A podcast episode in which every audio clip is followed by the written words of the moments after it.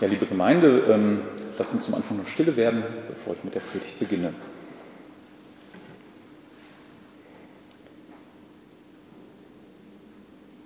Gütiger und barmherziger Vater, wir danken dir dafür, dass du diese Welt ins Sein gerufen hast und danke dafür, dass du trotz der Bosheit von uns Menschen deinen Sohn in diese Welt gesandt hast.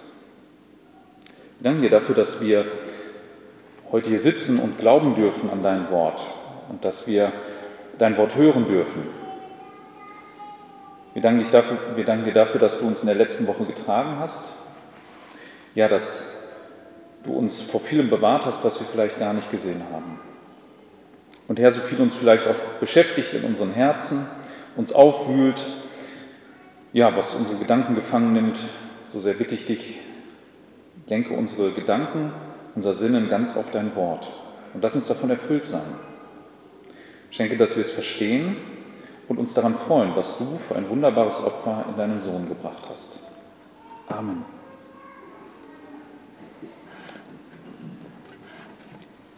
Es geht ein Riss durch die Menschheit.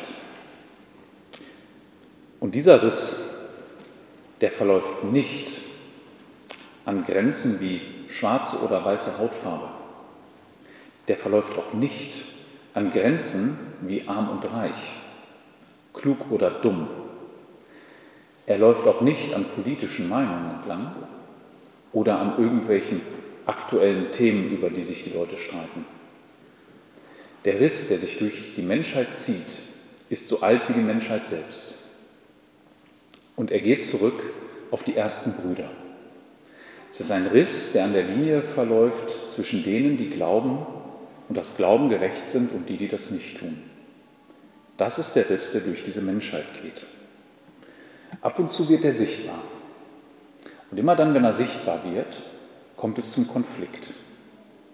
Und dieser Konflikt wird mit den härtesten Waffen ausgetragen.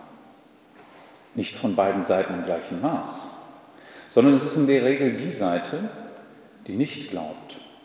Sie greift zu den Waffen und schlägt im härtesten Fall die Tod, die glauben. Wir sprechen dann von Märtyrern, wenn das passiert, von Menschen, die ihr Leben für den Glauben ließen. Und der erste, den haben wir vorhin gehört, das war Abel. Abel ist der erste Märtyrer der Menschheit, einer von zwei Brüdern.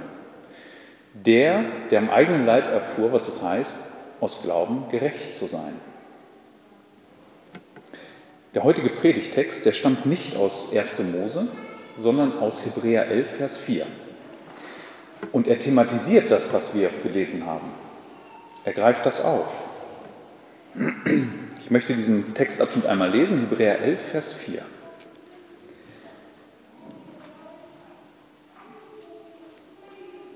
Da lesen wir, durch den Glauben brachte Abel Gott ein besseres Opfer dar als kein durch den Glauben erhielt er das Zeugnis, dass er gerecht sei, indem Gott über seine Gaben Zeugnis ablegte. Und durch ihn redet er noch, obwohl er gestorben ist.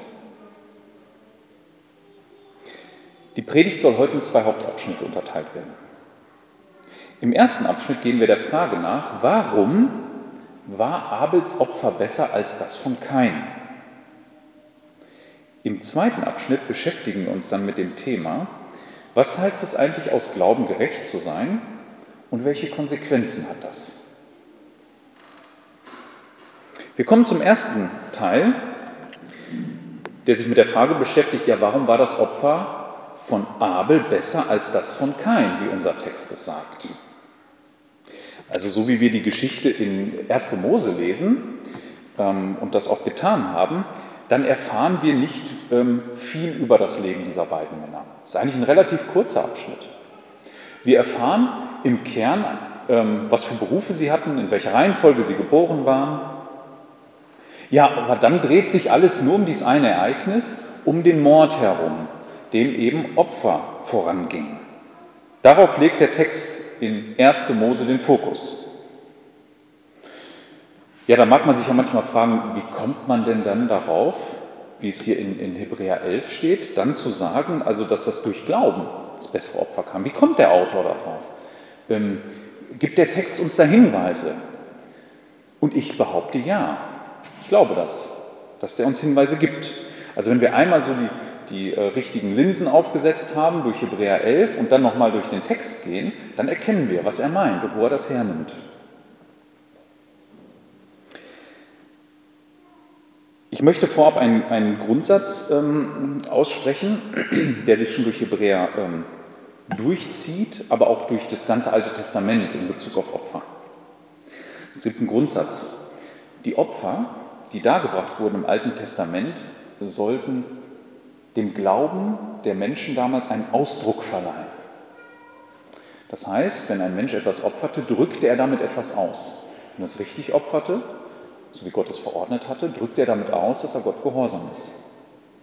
Wir werden sehen, dass dieser Grundsatz sich schon hier findet. Lasst uns mal einen, einen näheren Blick vielleicht in 1. Mose werfen, Kapitel 4, was wir da erfahren. Also das, was wir über diese beiden Männer erfahren, ist, dass sie beide unterschiedliche Berufe haben. Der Kain, der ältere von den beiden, der wird ein Ackerbauer. Das heißt, er beschäftigt sich mit der Landwirtschaft, er pflanzt Dinge an und der Abel wird ein Viehhirte. Als Viehhirte ähm, züchtet er wahrscheinlich äh, kleinere Tiere, also kleinere, nicht, nicht die großen Rinder vielleicht von Anfang an, sondern eher die Schafen und Ziege, Ziegen wahrscheinlich, ähm, wie man es damals auch so kannte. Ja, was unterscheidet jetzt die beiden Männer und ihr Opfer? Finden wir da einen Hinweis drauf? Und da glaube ich, finden wir einen Hinweis in Vers 3 zuerst. 1. Mose 4, Vers 3. Da lesen wir nämlich, da brachte kein dem Herrn eine Opfergabe von der Frucht des Erdbodens. Dann lesen wir weiter, und Abel, auch er brachte von den Erstlingen seiner Herde und von dem Fett. Also das Ganze muss man sich vielleicht so vorstellen. Der, der Abel, der Viehhirte, der hat sich Gedanken gemacht, was bringe ich denn Gott für ein Opfer? Und er hatte da seine Muttertiere und die brachten dann das erste Kind zur Welt, ja, das erste Lämmchen. Hat er gesagt, das gebe ich Gott. Das erste Lämmchen, das will ich ihm geben. So, dann ist er, hat er weiter überlegt, und, und was davon, was will ich Gott geben? Dann gebe ich ihm das Fett.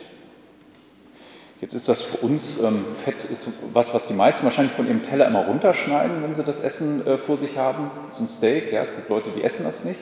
Gerade in unserem westlichen Kreis, äh, Kulturkreis, ist das für den Gaumen äh, nicht das Beste. Aber das, was er zum Ausdruck bringen will, ist, dass es das Beste ist.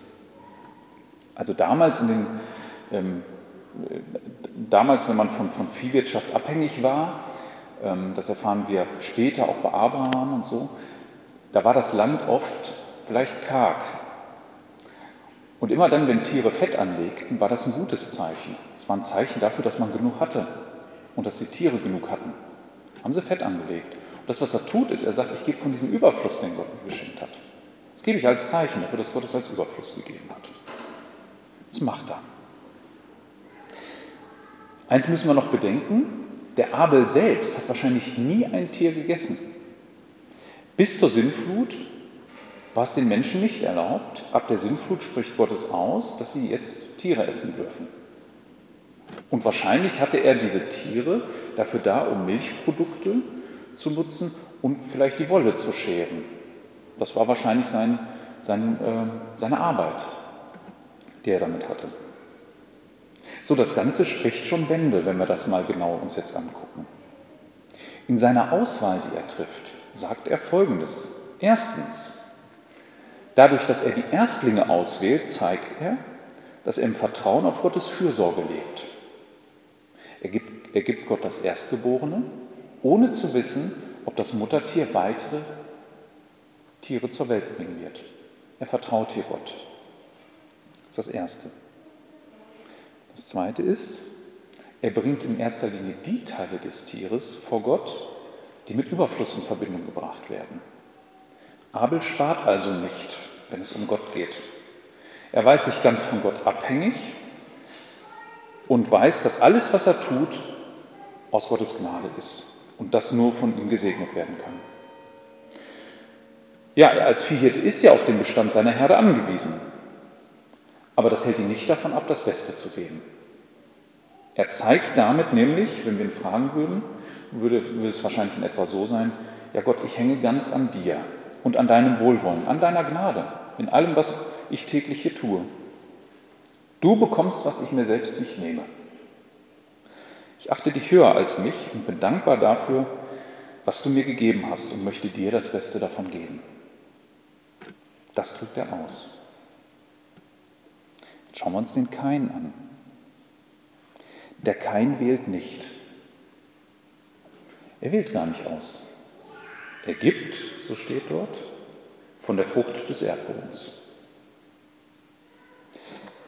Für ihn ist es so, als wenn er immer aufs Feld geht. Er nimmt, was da ist. Ob er nun für sich und seinen Bedarf sorgt, täglich, oder für Gott, macht für ihn gar keinen Unterschied. Er nimmt es sich einfach.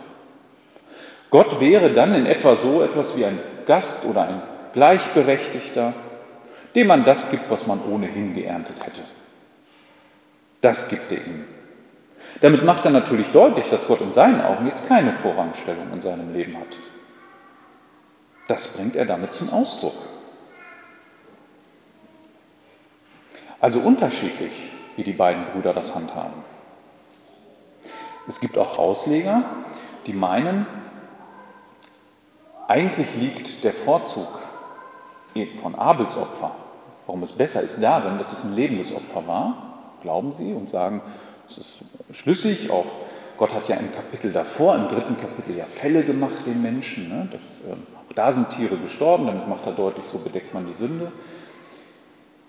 Das allein ist es aber nicht. Es geht hier nicht ums Material. Wenn man bedenkt, dass der Kain vielleicht auch, er war ja nun mal kein Hirte, aber wenn er ein Hirte gewesen wäre, hätte, wäre das Opfer nicht annehmbar gewesen. Ich sage auch warum. Im Alten Testament ist es durchaus möglich, auch Pflanzen vor Gott darzubringen. Zum Beispiel die Erstlingsfrucht von seinem Feld. Das, was Gott als erstes einem schenkt in so einer Saison oder wenn eine Pflanze das erste Mal trägt. Aber bei Kain ist das gar keine Option. Der scheint sich das selbst zu nehmen.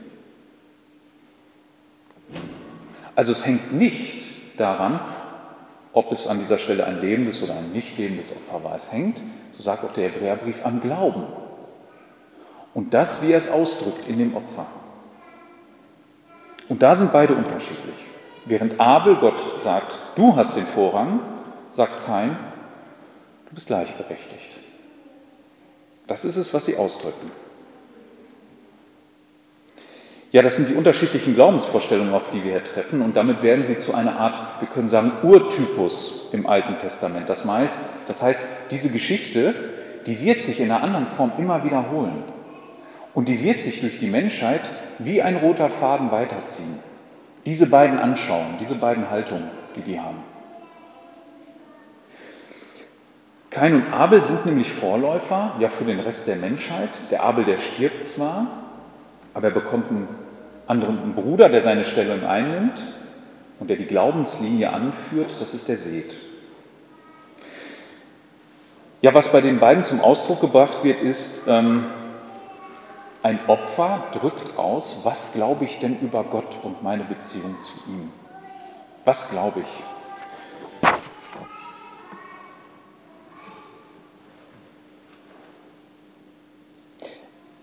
Kein ist, das möchte ich auch noch äh, sagen, ist an der Stelle ein religiöser Mensch.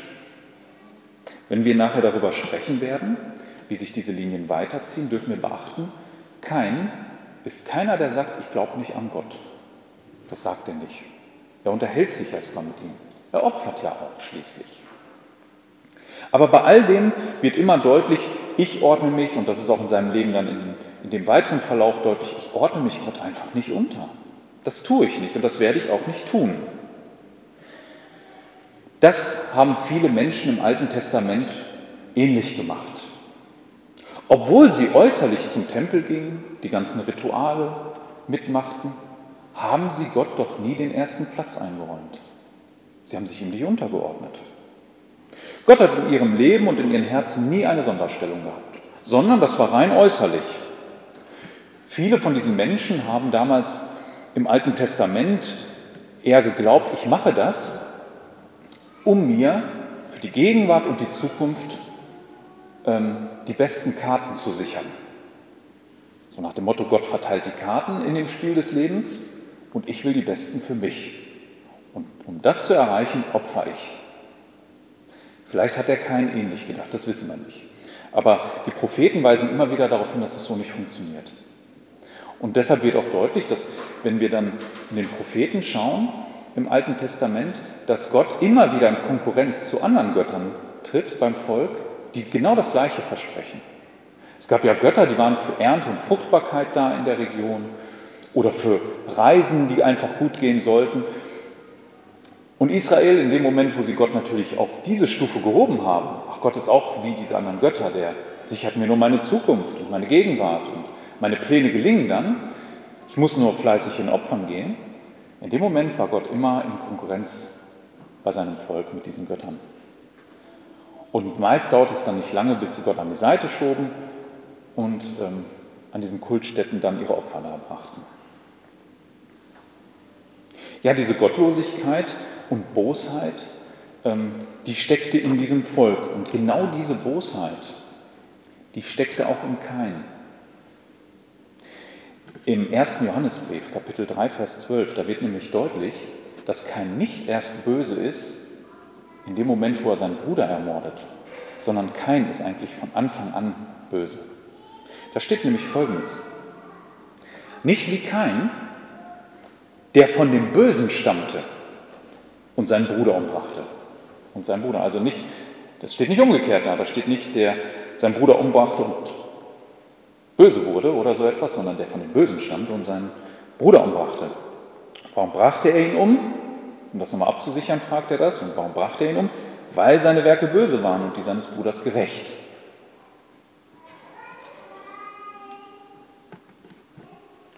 Während Abel von Anfang an gottesfürchtig ist, ist Kain das nicht. Er war zwar religiös, aber er war böse. Und in seinem Herzen scheint er Gott verachtet zu haben und hat sich ihm nie untergeordnet. Also schon bei diesen Brüdern spaltet sich eben die Menschheit in solche auf, die äußerlich vielleicht zwar fromm sind, irgendeinen Anschein von Frömmigkeit haben, aber die in ihrem Herzen Gott abwerten und ihn nicht ehren. Ja, wie gesagt, die Opfer sollten eigentlich immer ein Ausdruck der Herzenshaltung sein. Und hier ist es das auch.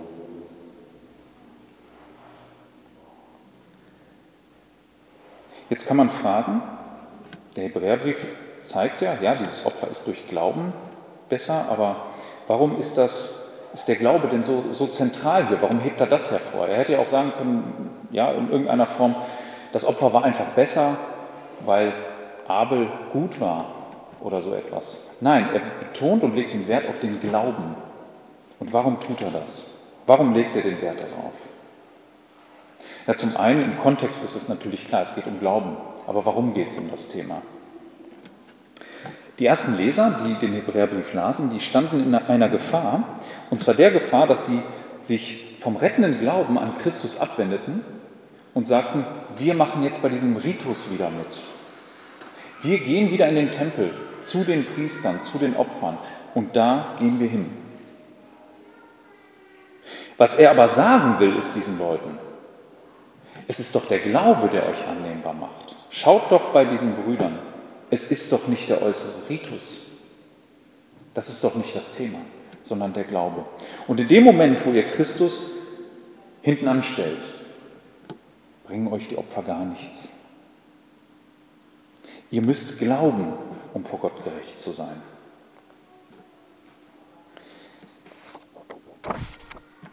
Die frommsten Menschen im Alten Testament, die wussten das schon.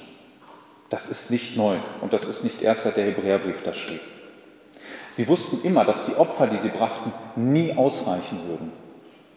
Sie wussten immer, dass selbst wenn sie das Beste gaben, es nicht reicht. Wir finden oft den Satz, dass Gott keine Schlachtopfer will, sondern ein ungeteiltes Herz, den Glauben. Ein David, als er seine Sünde mit Bathseba gestand, ihm war klar, dass es das zerschlagene Herz ist. und die Buße, die Gott sucht und nicht das Opfern von Tieren. Das alles würde nichts bringen. Dennoch gingen sie immer wieder hin und opferten und brachten so zum Ausdruck, dass sie auf das vollkommene Opfer warten, was sie eines Tages mit Gott versöhnen würde. Oft waren sie dabei sogar passiv. Das heißt, sie selber opferten kein Tier, sondern waren nur Teil eines Gottesdienstes, wo ein Hohepriester das tat. In dieser Haltung hofften sie natürlich, dass eines Tages Gott sie gerecht sprechen würde.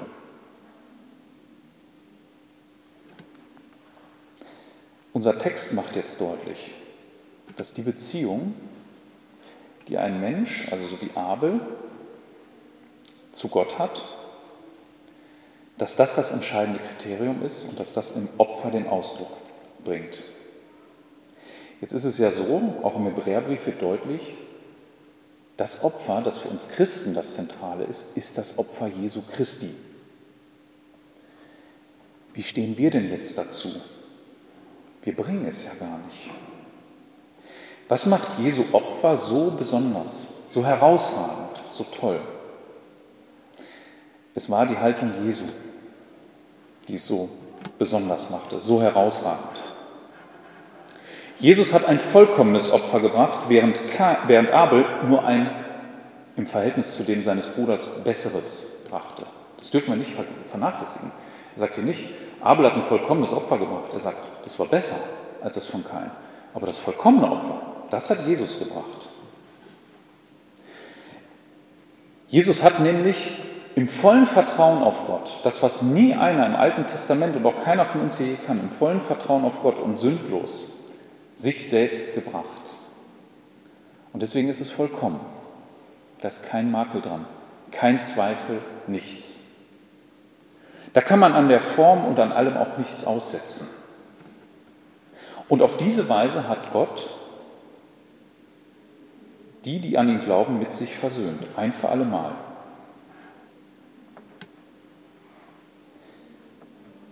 Wir kommen zur zweiten Frage oder zum zweiten Abschnitt. Wir kommen zur Gerechtigkeit aus Glauben und was das für Konsequenzen hat. Aus unserem Text aus Hebräer 11, Vers 4 lernen wir, dass Abel gerecht war. Das steht da. Durch den Glauben erhielt er Zeugnis, dass er gerecht sei. Daraus folgen hier ein paar Dinge. Gott nahm nämlich das Opfer an. Durch die Annahme des Opfers, und da wissen wir gar nicht genau wie, hat Gott zum Ausdruck gebracht, ja, du bist gerecht. Ich nehme dich an, stellvertretend.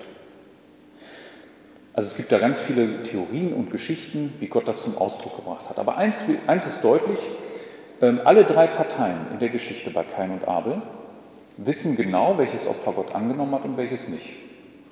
Also Gott weiß genau, ich nehme nur das von Abel an. Abel weiß, Gott hat es angenommen. Kain weiß, meins hat er nicht angenommen. Und Kain weiß auch, dass Abels Opfer angenommen wurde. Ja, also die, das, das wird deutlich. Wir wissen nicht, wie das äußerlich da war. Aber was Gott damit sagen wollte, war eigentlich, ich nehme dich, Abel, als gerecht an. Ich spreche dich gerecht durch dieses Opfer.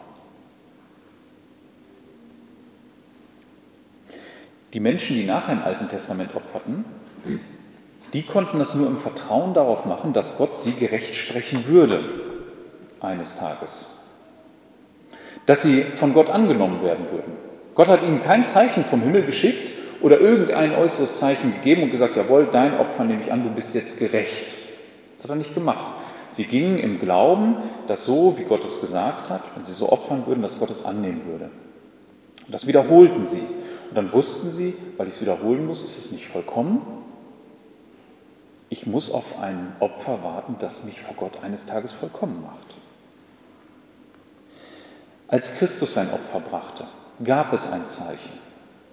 Und zwar ein Zeichen, das ein für alle Mal diese Frage klären sollte, hat Gott es angenommen. Und das war das Zeichen der Auferstehung. Das ist das eindrucksvollste Zeichen. Also während Kain und Abel keins hatten und auch die anderen Gläubigen nicht, oder Kain und Abel eins hatten, was, sie, was wir nicht kennen, und die anderen Gläubigen im Alten Testament hatten keins, so ist Christi Opfer durch die Auferstehung bezeugt und gesagt, jawohl, das ist ein Opfer, das nehme ich an, vollkommen. Gott hat damit bestätigt, dass Christus sündlos ist, dieses Opfer angenommen wird und der Tod kein Recht hatte, ihn festzuhalten. Aber Gott hätte ja auch einfach hingehen können und sagen können, dann hebe ich ihn sozusagen aus dem Tod auf den Thron.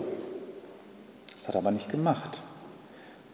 Gott hat ihn in einem erneuerten Leib über mehrere Tage, über 40 Tage verschiedenen Menschen ähm, ja, zur Schau gestellt, könnte man sagen. Er ist ihnen begegnet, er hat mit ihnen gegessen. Und das alles, damit diese Menschen sehen, jawohl, Gott hat es angenommen, das Opfer. Es ist hier bestätigt, das ist ein eindeutiges Zeichen. Und mit diesem Zeichen gingen sie dann weiter und haben es den anderen erklärt und haben gesagt, Gott hat ihn aus dem Toten auferweckt, das Opfer ist angenommen.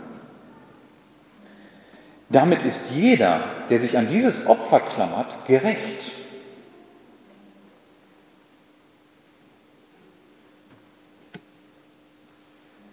Ja, seitdem steht es fest.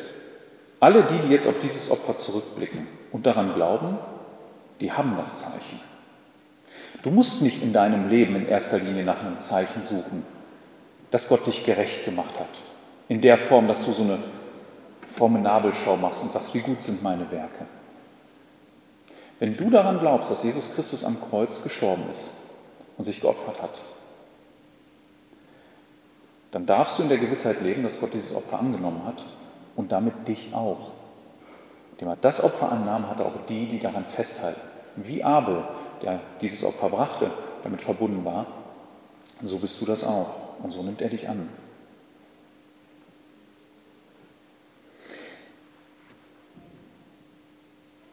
Er ist, das wird hier bei, in unserem Text deutlich, der Abel ist gerecht.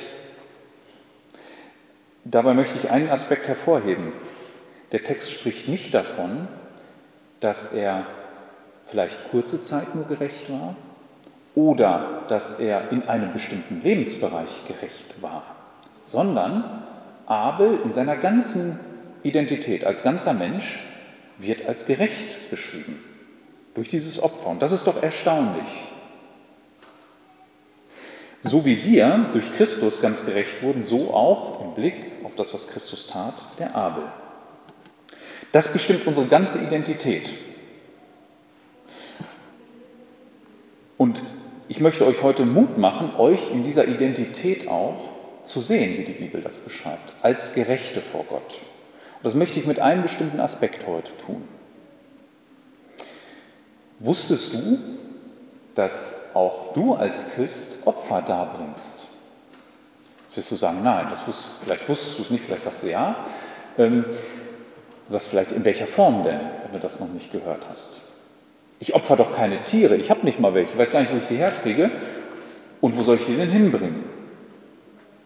Also wenn wir den Hebräerbrief ganz bis zum Ende lesen, und so Gott will, werden wir es mit der Predigtreihe bis zum Ende schaffen. Dann kommen wir irgendwann in Kapitel 13, Vers 15 und 16 an. Und da steht dann Folgendes. Spricht er zu den Lesern damals. So lasst uns nun durch ihn, Christus, Gott alle Zeit das Lobopfer darbringen. Das ist die Frucht der Lippen, die seinen Namen bekennen. Gutes zu tun mit anderen zu teilen, vergesst nicht, denn solche Opfer gefallen Gott. Es gibt noch andere Stellen im Neuen Testament, wo auch noch von Opfern gesprochen wird, aber was deutlich wird, ist, dass wenn wir etwas tun, etwas Gutes oder Gott loben oder bekennen, dann wird das als ein Opfer beschrieben.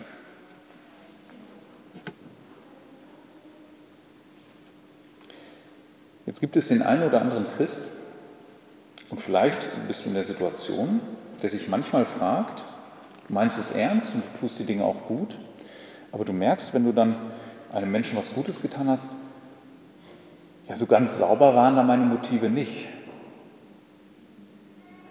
Ähm, ich bin ja bereit, anderen zu dienen, aber wenn ich zurückblicke so auf die letzten Male, wo jemand in Not war, da hatte ich vielleicht doch, doch das Motiv, dass ich mir selbst ein gutes Gefühl damit schaffen wollte.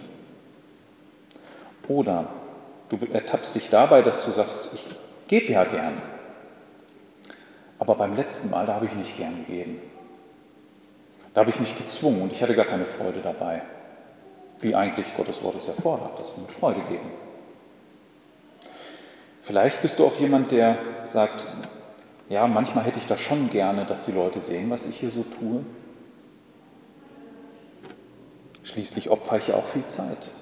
Oder die Leute sollen meine Begabungen sehen.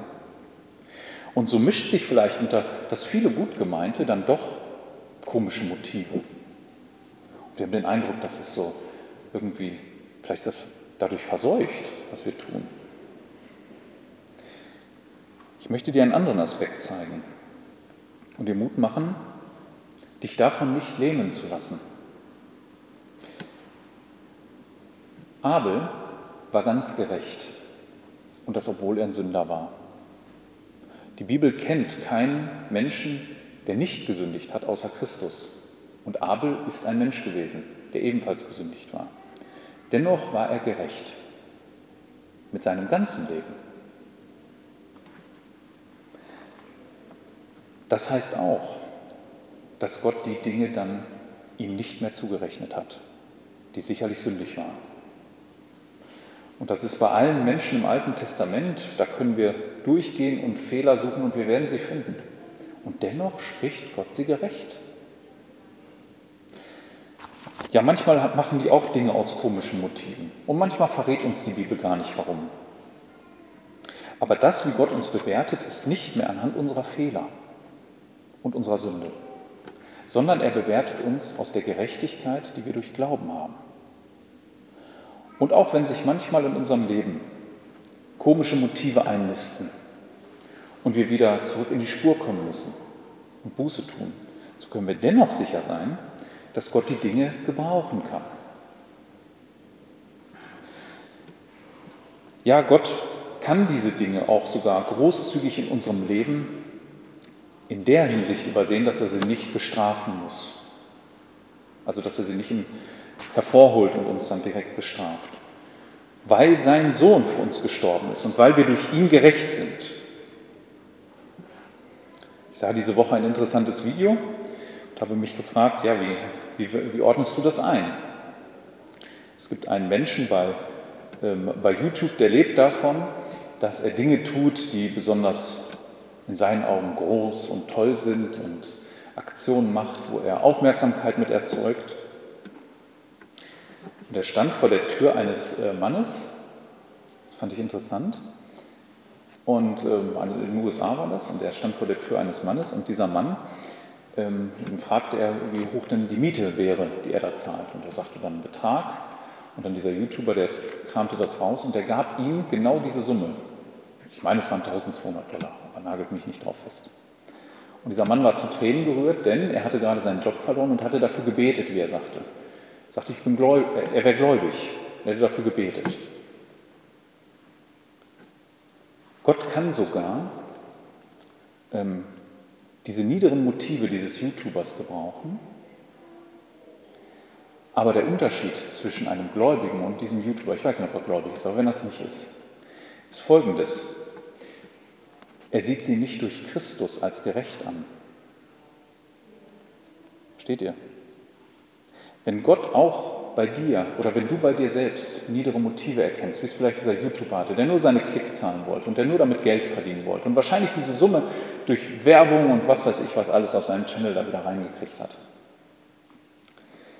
Obwohl es gut war, was er getan hat, ähm, ist er dennoch in Gottes Augen ein böser Mensch und kein Gerechter, wenn er nicht glaubt. Wenn du aber als Gerechter bei bösen Dingen ertappst und bösen Motiven, bleibst du ein Gerechter. Und zwar ganz, in deiner ganzen Identität. Ich möchte hier nicht missverstanden werden. Es geht nicht darum, dass ihr aufhört, euch zu hinterfragen. Das ist gar nicht mein Anliegen. Mir geht es darum, dass ihr erkennt, dass eure Werke nur deshalb gut sind, auch die besten, weil Christus sie geheiligt hat und nicht, weil ihr sie gut gemeint habt. Ihr seid Werkzeuge in Gottes Hand. Es geht mir auch nicht darum, dass man jetzt nicht mehr genau hinschaut, wenn da einer großen Schaden in der Gemeinde anrichtet, aus niederen Motiven und die vielleicht sogar offen vor sich herträgt. Nein, da fordert uns die Bibel auf, da einzuschreiten. Sondern wie gesagt, es geht darum, dass ihr erkennt, dass eure Werke durch Christus als gerecht empfunden werden, nicht durch euch. Das ist der Unterschied. Wenn ihr mit Christus verbunden seid, seid ihr gerecht und damit alles, was Gott euch unterstellt hat.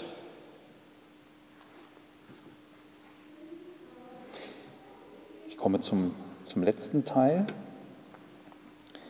Gott spricht immer noch durch Abel, sagt unser Text.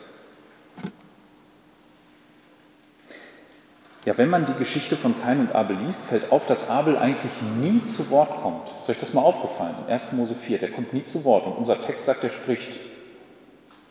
Und durch ihn redet er noch, obwohl er gestorben ist. Erst als ähm, Abel tot ist, er, redet er indirekt. Also Gott sagt, er hat zu ihm gesprochen. Sein Blut schreit zu ihm. Also würde man jetzt diese Geschichte verfilmen zwischen Kain und Abel, bräuchte Abel in anderen Sprachen keinen Synchronsprecher und auch selbst keine Sprechrolle. Er sagt nichts. Ja, wie redet er denn heute, äh, wenn er damals schon zu Lebzeiten nicht viel gesagt hat? Oder wir wissen nicht, ob er viel gesagt hat, aber wir haben es nicht dokumentiert. Wie redet er denn? Ja, was unser Autor wahrscheinlich meint, ist, Leute, wenn ihr die Geschichte lest, und dieses Ereignis, da muss euch das doch was sagen. Dann ruft er euch doch entgegen, der Glaube ist es, durch den das Opfer angenommen wurde und das besser war. Durch Glauben ist es, dass er gerecht ist. Das ist die Art, wie Abel heute redet und wie auch andere Menschen, der, ähm, die, die schon längst tot sind, zu uns reden. Sie rufen uns das durch die Bibel, durch diese Zeilen, durch Gottes Wort zu. Ja, was sagt er denn? Was ist seine Botschaft? Also wenn wir in 1. Mose 4 lesen, dann war seine Botschaft damals nach seinem Tod, die er an Gott richtete, der Ruf nach Vergeltung. Also ich bin erschlagen worden, das ist ungerecht und du Gott sorg doch für Gerechtigkeit, so sinngemäß. Und das ist ein Gedanke, ähm, den wir auch mit in den letzten Seiten der Bibel finden, in Offenbarung 6, Vers 9 und folgende. Da wird uns nämlich berichtet, dass die Märtyrer, die Christen, die blutig gestorben sind, weil sie Christen waren, Gott nach Gerechtigkeit anrufen, dass er ihre Seelen rächt. Aber ist das das, was er hier meint im Hebräerbrief? Ich denke wohl eher nicht. Das ist es wohl nicht. Wahrscheinlich hat er was ganz anderes vor Augen. Also der gesamte Brief, Hebräerbrief, ist ja ein Appell an die Leser, in Christus auszuharren. Also auch wenn der Druck wächst auf einen Christen, dass er dem standhält. Auch wenn der Preis noch so hoch ist, sollte er an seinem Glauben an Christus festhalten. Das ist es wohl, was er hier meint. Er meint es in etwa so, ja hört noch mal ihr Leute, Abel spricht zu uns. Er sagt, dass wir durch den Glauben Gerechtigkeit von Gott empfangen und daran festhalten sollen bis zum Tod. Das ist wahrscheinlich das, was er meint. Das ist das, was die Geschichte in 1. Mose 4 uns sagt. Diese Gerechtigkeit, das haben wir gesehen, die kommt nicht dadurch, dass man äußerlich mitmacht, sondern wirklich durch den Glauben. Abel ist also jemand, der uns durch Gottes Wort heute immer noch daran erinnert, wie wichtig es ist, im Glauben standhaft zu sein, auch wenn das dein Leben fordert. Abels Gerechtigkeit war nämlich für seinen Bruder unerträglich. Es war für ihn unerträglich, dass der in Gottes Augen gerecht war und das hat ihn abgewertet in seinen eigenen Augen. Diesen Gedanken finden wir ähm, in 1. Mose 4, Vers 5. Da sagt, und Kain ergrimmte sehr und sein Angesicht senkte sich. Das meint wahrscheinlich, er lief rum wie ein Gedemütigter. Da macht Gott ihm deutlich, ja, das ist, ähm, der, der fühlt sich gedemütigt. Er ist ja der Erstgeborene, aber bei Gott hat er nicht den ersten Rang. Und das war so unerträglich für ihn, dass er sich so gedemütigt fühlte, dass er den Bruder aus dem Weg räumen musste. Für ihn war nicht die Lösung selber zu sagen, gut, dann muss ich, muss ich wohl meinen Glauben ändern. Ich muss Gott Besseres und mehr geben. Seine Lösung war, dann schlage ich ihn tot oder bringe ihn um.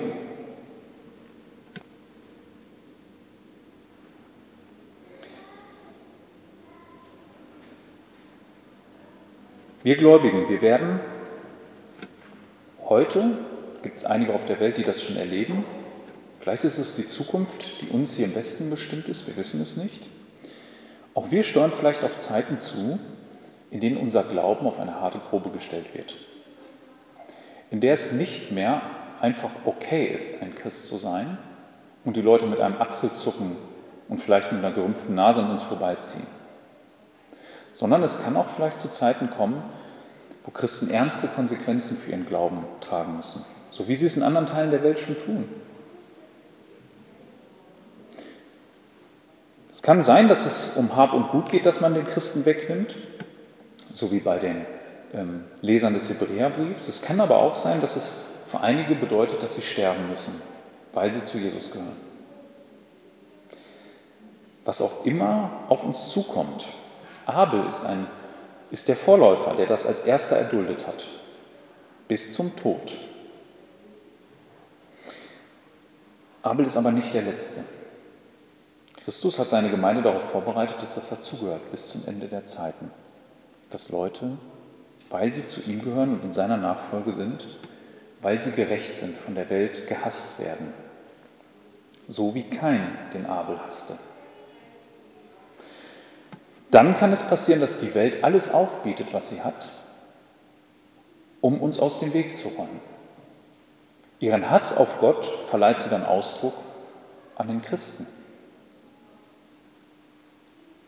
Ja, lieber Christ, es geht, ein, es geht ein Riss durch diese Menschheit. Und dieser Riss verläuft zwischen denen, die glauben, dass Christus mit seinem Opfer und auch seiner Auferstehung alles getan hat, um uns gerecht vor Gott darzustellen, und zwischen denen, die, die das nicht glauben. Was sie dann glauben, ist egal, ist zweitrangig. Der Riss verläuft zwischen denen, die sich zu Christus zählen und glauben, gerecht sind, und die das nicht tun. Einige von denen haben vielleicht den Anschein, auf der anderen Seite des Risses sind, dass sie zu Christus gehören. Aber das machen sie äußerlich. Wenn es hart auf hart kommt, zeigt sich, dass ihr Glaube nicht echt ist und dass der nicht trägt. Nur wer auf der Seite Jesu steht, bei denen, die glauben und aus Glauben gerecht sind, nur wer auf dieser Seite steht, wird gerettet werden. Nur der kommt nicht ins Gericht. Nur der darf voller Zuversicht leben, schon heute, dass Gott ihn als gerecht ansieht. Das, was es jetzt gilt zu tun, ist, bis zum Ende durchzuhalten. Bis diese Gerechtigkeit offensichtlich wird und man zeigt, dass der Glaube rettend war, weil er bis zum Ende getragen hat. Ja, wir stehen heute geschichtlich hinter dem Opfer Jesu Christi. Wir blicken darauf zurück. Daraus schöpfen wir Kraft, aus seiner vollkommenen Gerechtigkeit vor Gott bestehen zu können. Egal wie schwer die Zeit ist oder sein wird, haltet aus, ruft uns Abel entgegen, bis zum Ende. Amen. Lass uns noch stille werden zum Gebet und dann singen wir noch ein Lied.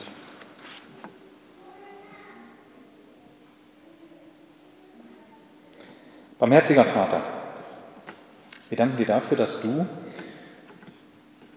immer wieder von Anfang an in der Menschheitsgeschichte deine Leute bis zum Ende durchgetragen hast, die, die durch Glauben gerecht waren. Dass die, die zu deinem Volk, das es zu aller Zeiten auf dieser Erde gab, dass die, die dazugehören, sich sicher sein dürfen, eines Tages vor dir bestehen zu können.